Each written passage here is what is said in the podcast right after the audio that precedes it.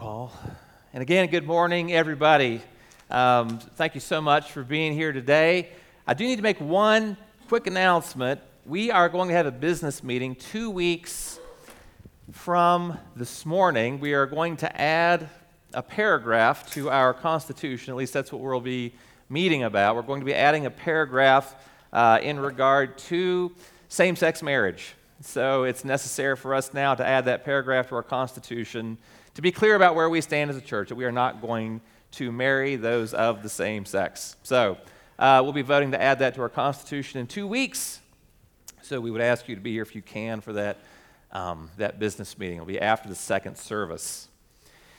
So maybe you have, uh, or maybe you have not ever been compelled to do something like this. This is called a wingsuit. And I got to say, when I first saw one of these guys take off in one of these suits, it, it kind of looks like fun.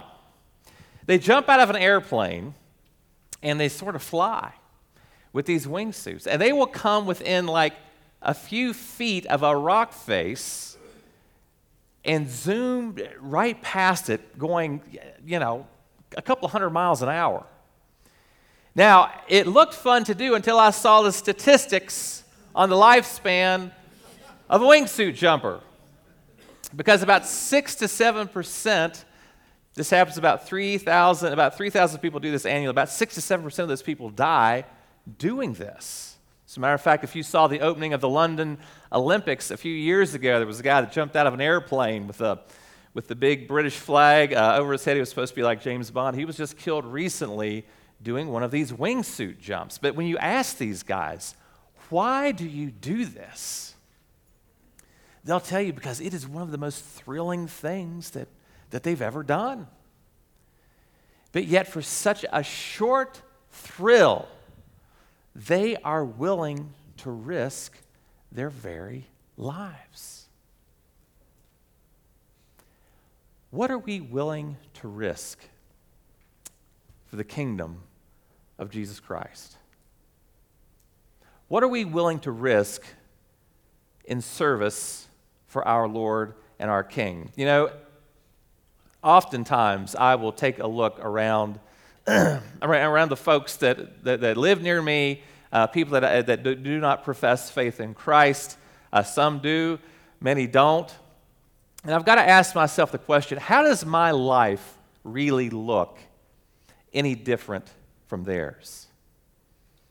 Am I making different decisions? Am I doing things differently? Am I going about life in a different way than people do who do not know Christ? There's a guy by the name of John Baillie. He was a Scottish theologian, he was a pastor, he was a professor at Edinburgh University. And he was meditating on the kind of message that Christ used with those who were around him. Oftentimes it was with his disciples.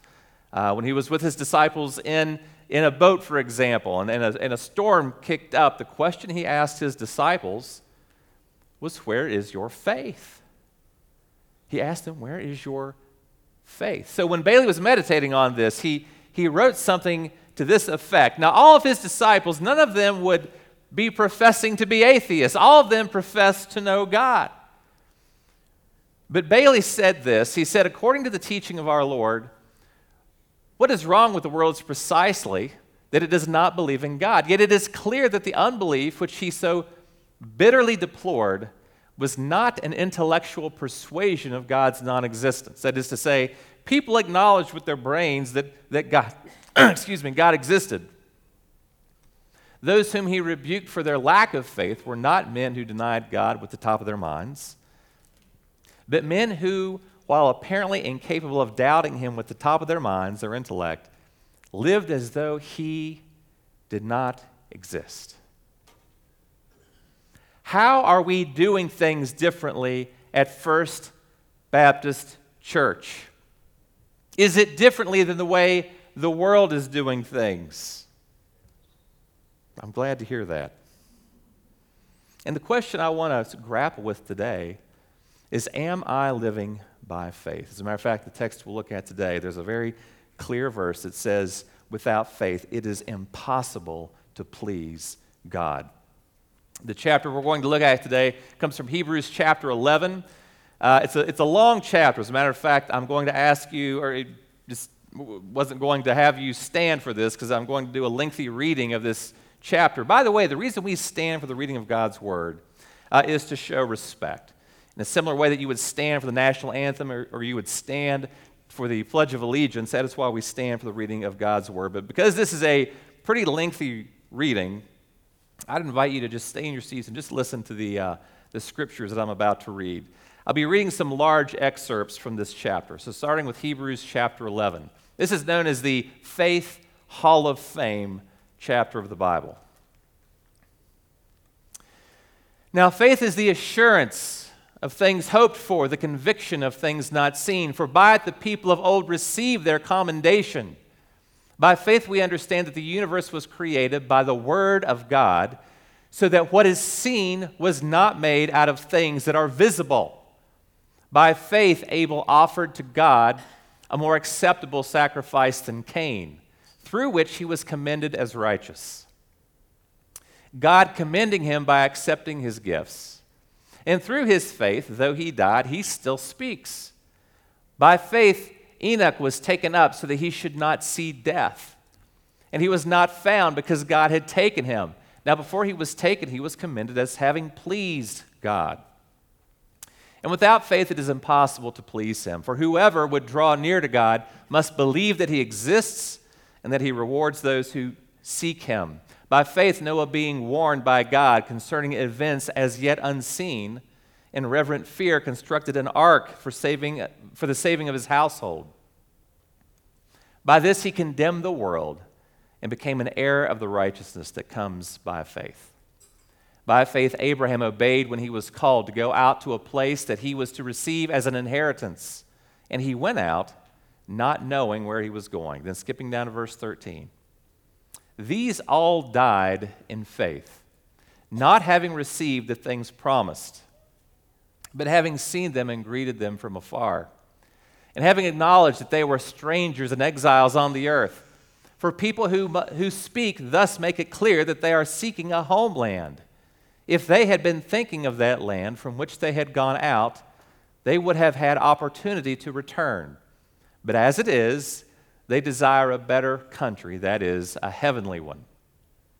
Therefore, God is not ashamed to be called their God, for he has prepared for them a city. Then going down to verse 32. And what more shall I say? For time would fail me to tell of Gideon, Barak, Samson, Jephthah of David and Samuel and the prophets who through faith conquered kingdoms, enforced justice, obtained promises, stopped the mouths of lions, quenched the power of fire, escaped the edge of the sword, were made strong out of weakness, became mighty in war, put foreign armies to flight. Women received back their dead by resurrection. Some were tortured, refusing to accept release so that they might rise again to a better life. Others suffered mocking and flogging, and even chains and imprisonment. They were stoned, they were sawn in two, they were killed with the sword. They went about in skins of sheep and goats, destitute, afflicted, mistreated, of whom the world was not worthy. Wandering about in deserts and mountains and in dens and caves of the earth. And all these, though commended through their faith, did not receive what was promised. Since God had provided something better for us, that apart from us, they should not be made perfect. That is the hall of fame of the heroes of the faith in the Bible. And we're going to continue through the book of Hebrews today which has this theme that I repeat again and again, again, three words. Please say them with me. Don't stop believing. Don't stop believing. Again, we're diving deeply into this subject of faith. We've done it the past two Sundays. We're diving in deeply again this Sunday. And I want to look at it like this. Um, it was bigger when I put it up there. Uh, faith exemplified and then we'll talk about faith examined. We'll talk about the faith exemplified. We'll talk about the faith uh, as it is described here in the passage. Then we'll talk about faith examined, six observations about the faith we read about in this passage. And then finally, what does this look like in our own lives? We'll ask ourselves three questions How does my life look different? Am I afraid of taking risks? And finally, do I believe in the unseen? So that's how we'll go about this this morning. And I want to start out talking about this faith exemplified. And look at these first three verses. Because we see that, that people had a boldness of faith, they had a bold confidence in unseen realities. And those first three verses says, Now faith is the assurance of things hoped for, the conviction of things not seen. For by it the people of old received their commendation. By faith we understand that the universe was created by the word of God, so that what is seen was not made out of things that are visible. So, two very important words pop up in that very first verse assurance and conviction. Sometimes it'll say substance and certainty. That first word, assurance, it's from a Greek word hypostasis. It means substance or firmness or confidence. As a matter of fact, they would use the same word to describe papers that you would hold that meant you own the property that you have. It kind of refers to this, this humble sort of a swagger. You know, if you met somebody with a humble swagger, I aspire to be one of these guys one of these days. You're humble, but they're just confident. This speaks of a confidence, not based in us or our skills or our abilities, but a, an assurance of who God is. And there's a second word here, too. Uh, it's this word conviction. Um, and, and, and this is the way it's used here. Conviction is not a static emotion of complacency, but something lively and active, not just a state of immovable dogmatism, but of a vital certainty, which impels the believer to stretch out his hand, as it were, and lay hold of those realities on which his hope is fixed, in which, though unseen, already his in Christ. Did you catch that? A conviction or a certainty that something is already yours in Christ. I watched a documentary one time about Mike Tyson. If you uh, grew up watching Mike Tyson box, he, in his earlier years, when he was about 18, 19 years old, he just seemed like this unstoppable force. And I was watching this documentary about his life, and he said something I'll never forget. He said, You know, I won every match in the locker room he would take his, he put on his boxing gloves and he would punch the wall until he felt the leather. He'd punch through all the padding till he felt the leather, leather across his knuckles. And he would march into that ring and he said he would make eye contact. And he said as soon as the other guy looked away, he knew that he'd already won the fight. Now, that was the confidence, if not hubris, that Mike Tyson had in his own ability that he said in the locker room he knew he could not be beaten. Well, he ended up getting beaten. But the Christian can have the same kind of confidence, except in before getting into the ring, but you could say before getting into the ring of life, before you even get out of bed in the morning, you can have a confidence that God goes before us and He's already claimed the victory over whatever you may be facing. Whatever circumstance you may find yourself in that He has sovereignly placed you in, He has already been victorious over it. And I don't know what kind of enemies you're facing right now. I don't know who's in that proverbial ring with you, so to speak. But God is infinitely more powerful. Situations don't always work out the way you want them to. But again, it's about trusting the one who created the situation to begin with. So we see this, this confidence there in verses 1 through 3. We also see these faithful people abounding in Scripture. There, there, there's two sections of this that talk about um, these faithful folks that come up in this passage. And there are two facts about the people that we see. One, it talks about their spiritual, you could call their spiritual condition or attitude. But it also, in this passage, talks about some great act uh, that was performed. So there was their spiritual nature, and then there was some act that happened. For example, uh, Abel, it says he was righteous and he offered a pleasing offering. And then interestingly, it says in verse 4, it says, And by faith he still speaks, even though he's dead. What does that mean? It means we still can benefit from the actions of Abel, even though he was murdered. We're still benefiting from seeing the faithfulness of God and accepting Abel's sacrifice. So much so that he's mentioned here in Hebrews chapter 11. There was Enoch. It's an unusual passage. Enoch, it says, pleased God, and then he just walked up with God. He just walked with God. He never died. Noah. Noah built an ark. And in doing so, he condemned the world of their sin. He pointed out the world's sin and in his obedience. Having never seen rain, built an ark. Then there was Abraham. He went to a land he didn't know. Moses, the Israelites who proceeded across the Red Sea. You see, this faith is being acted out, and you see the spiritual nature of the people. All of them commended for their faith. Then we also see these faithful people proceeding without receiving the promises. It says there, starting in verse 13, and again in verse 39. These all died in faith, not having received the things promised, but having seen them and greeted them from afar, and having acknowledged that they were strangers and exiles on the earth. And all these, though commended through their faith, did not receive what was promised. None of them saw the Messiah come in glory. They all died, having not seen that heavenly city for which they were willing to give their lives come down on earth. They gave all they had, and they still acted accordingly, even though the realities that they were acting for were unseen.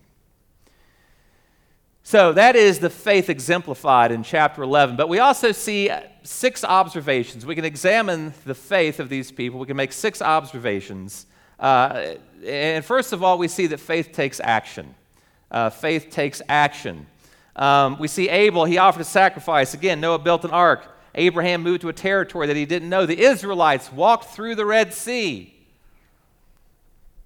As a matter of fact, in verses 33 and 34, we see this string of action words. All these, these people who, through faith, conquered kingdoms, enforced justice, obtained promises, stopped the mouths of lions, quenched the power of fire, escaped the edge of the sword, made strong out of weakness, became mighty in war, put foreign armies to flight. We see an action going on with this faith. And then, secondly, we also see that faith responds to God's unseen promises. These were actions taken in response to an unseen God with faith in unseen promises alongside unseen realities. It reminds me of a story I heard about a mother who called her child in to wash his hands said, We're about to eat dinner. So the, the young boy came in, washed his hands. Evidently, he was used to the routine. He started washing his hands. He just said, Germs and Jesus. Germs and Jesus. I'm always hear about germs and Jesus. I've never seen either one of them, but I'm always dealing with germs and Jesus. These are realities that we have to cope with. We often, and I would say we actually usually don't know why things happen the way they do. We respond to an unseen God who's given us unseen promises. And then finally, faith, or third, faith involves God's working the extraordinary in the ordinary. Um, these heroes that we're talking about, when you examine their lives, by the way, I love the fact that the Bible gives us warts and all when it comes to the lives of these heroes of the faith. Because when you look at the life of Noah, I mean, what did he do when he got off the ark? Well, he, he got, it's a weird passage. He, he got drunk and then he got naked in his tent. It's odd. Um, Abraham was this cowardly liar. He was unwilling to face the pressure put on him by the, the Pharaoh in Egypt at the time. Moses was a murderer. David, they gave a shout out to. He was an adulterer and a murderer. The Israelites, right after they crossed the Red Sea, they started grumbling and whining and complaining. And yet, God works the extraordinary in these folks. I'm reading a story right now, Pilgrim's Progress. Uh, somebody loaned me a children's version of Pilgrim's Progress. I've been reading it to, to Landry. We're probably, we're probably on the 10th time through this book. He absolutely loves it. But if you read the story of Christian in Pilgrim's Progress, he's screwing up all the time. This is the progress of the pilgrim. See, God can work extraordinary things through screw ups like you and me. Praise God. that He works through us screw ups, and He tells us about the people who did screw up. You know, we qualify to do great things for God because we have placed our trust in God, not because we are great people. God works the extraordinary in ordinary people. Also, faith works in a variety of situations. It's interestingly in this passage, you see, even though it's the heroes of the faith, you see not a single healing in this passage. Every situation is unique. And it should be because the human experience is unique to all of us. We have an offering uh, in this passage. We have a, a transportation to heaven, the building of a boat, the moving of a family, the ability to have a child after many years of childlessness, seeing into the future, uh, defying authority, the choosing of mistreatment over pleasure. We see people suffering persecution and so on. Faith involved the conquering, the conquering of foreign armies. But we see it working out in a variety of different situations. And everybody's experience of this Christian life, every, the outworking of all of our faith is going to be different. Then, fifth, we see that faith brings varied outcomes. Uh, many outcomes in this, this passage are enviable. Who wouldn't want to conquer foreign armies? Who wouldn't want to rise up a hero in a war? Who wouldn't want to avoid death and just get to walk with God right off this planet? I think that's a pretty good deal myself.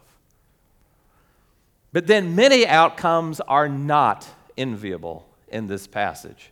And we see it there starting in verse 36. It says, Others suffered mocking and flogging and even chains and imprisonment.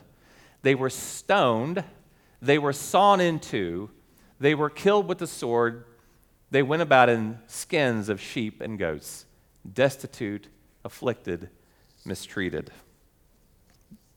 These were the ones living by faith. You may be going through a hellish experience in your life right now. Don't let the devil tell you it's because you don't have faith. We're not promised health and wealth and prosperity. That is an old, old heresy. That's an old, old lie. And then finally, faith is rewarded by God.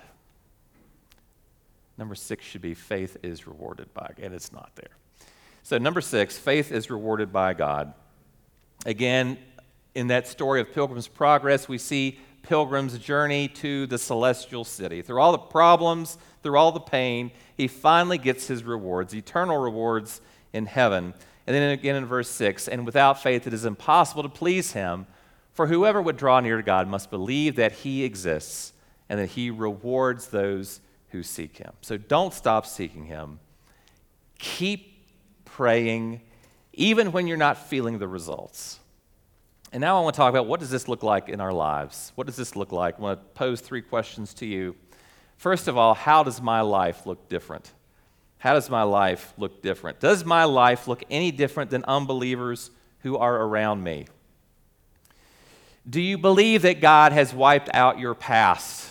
that everything has been completely forgiven? Do you believe that God has taken away the shame? Uh, do you believe that eternity is hanging the balance for everyone that you come across? How is that making your life look different in how you treat people? Do you believe that God truly works the extraordinary through the ordinary? God keeps his church going through us.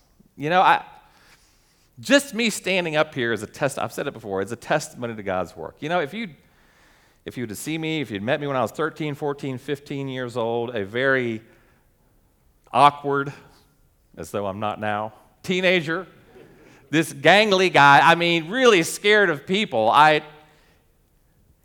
it's amazing what God can do and how He is willing to use each and every one of us in ways that we would have never dreamed of if we're willing, and then this is number two, if you're willing to take some risks.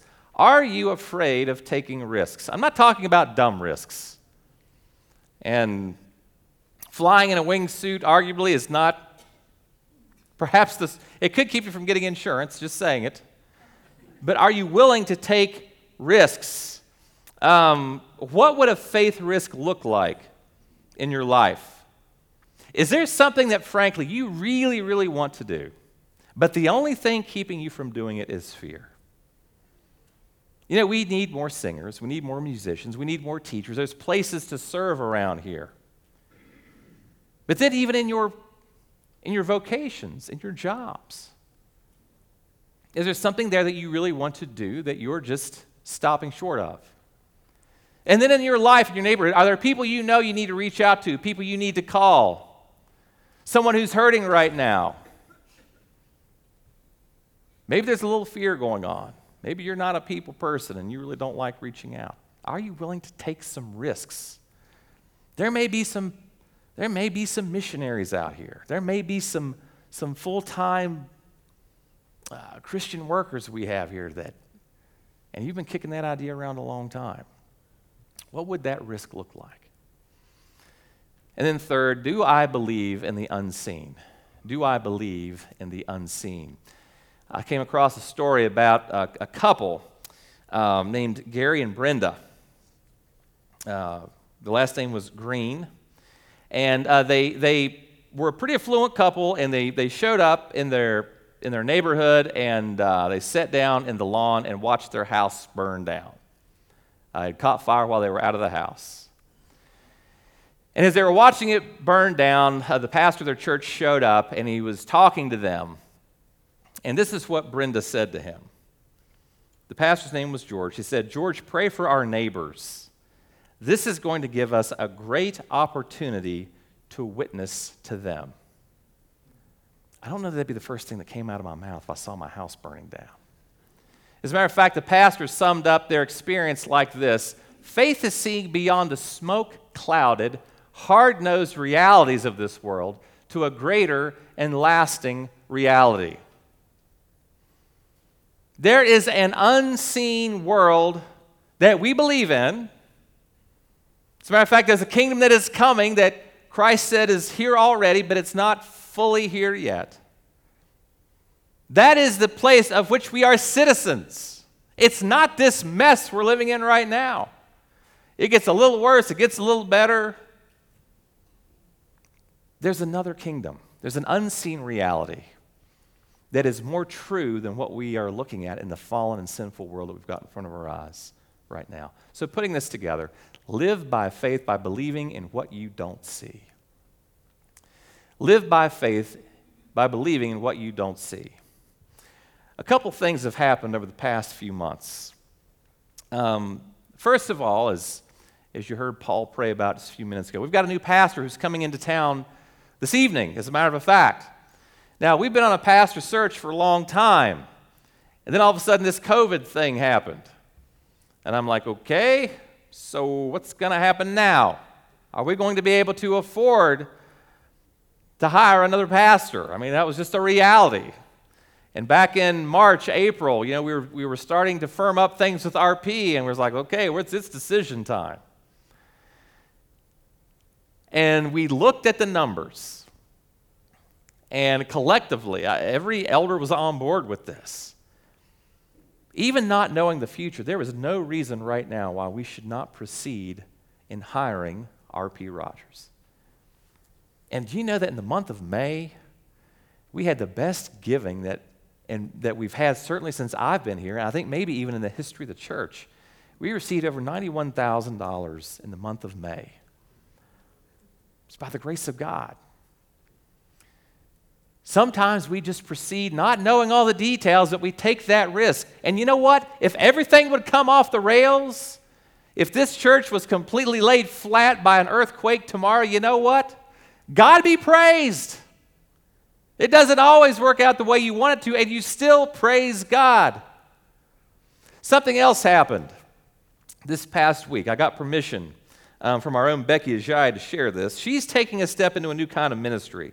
Uh, she's going to continue counseling. Uh, we're going to continue referring people to her, but she's taking an, an online approach to what she's doing. And she gave me permission to share this. This is what she put on Facebook. This was a huge step of faith for her. She said, I'm the first to admit I struggle with change, and although I know there are bigger, greater things in store for me, I'm not going to lie, this is slightly terrifying. She said, I will be seeing my current new clients exclusively online, although there are a few existing clients who I want closure in person with. So we will borrow her old office space when she can do that. But she said, I, I believe that this is the springboard to something big.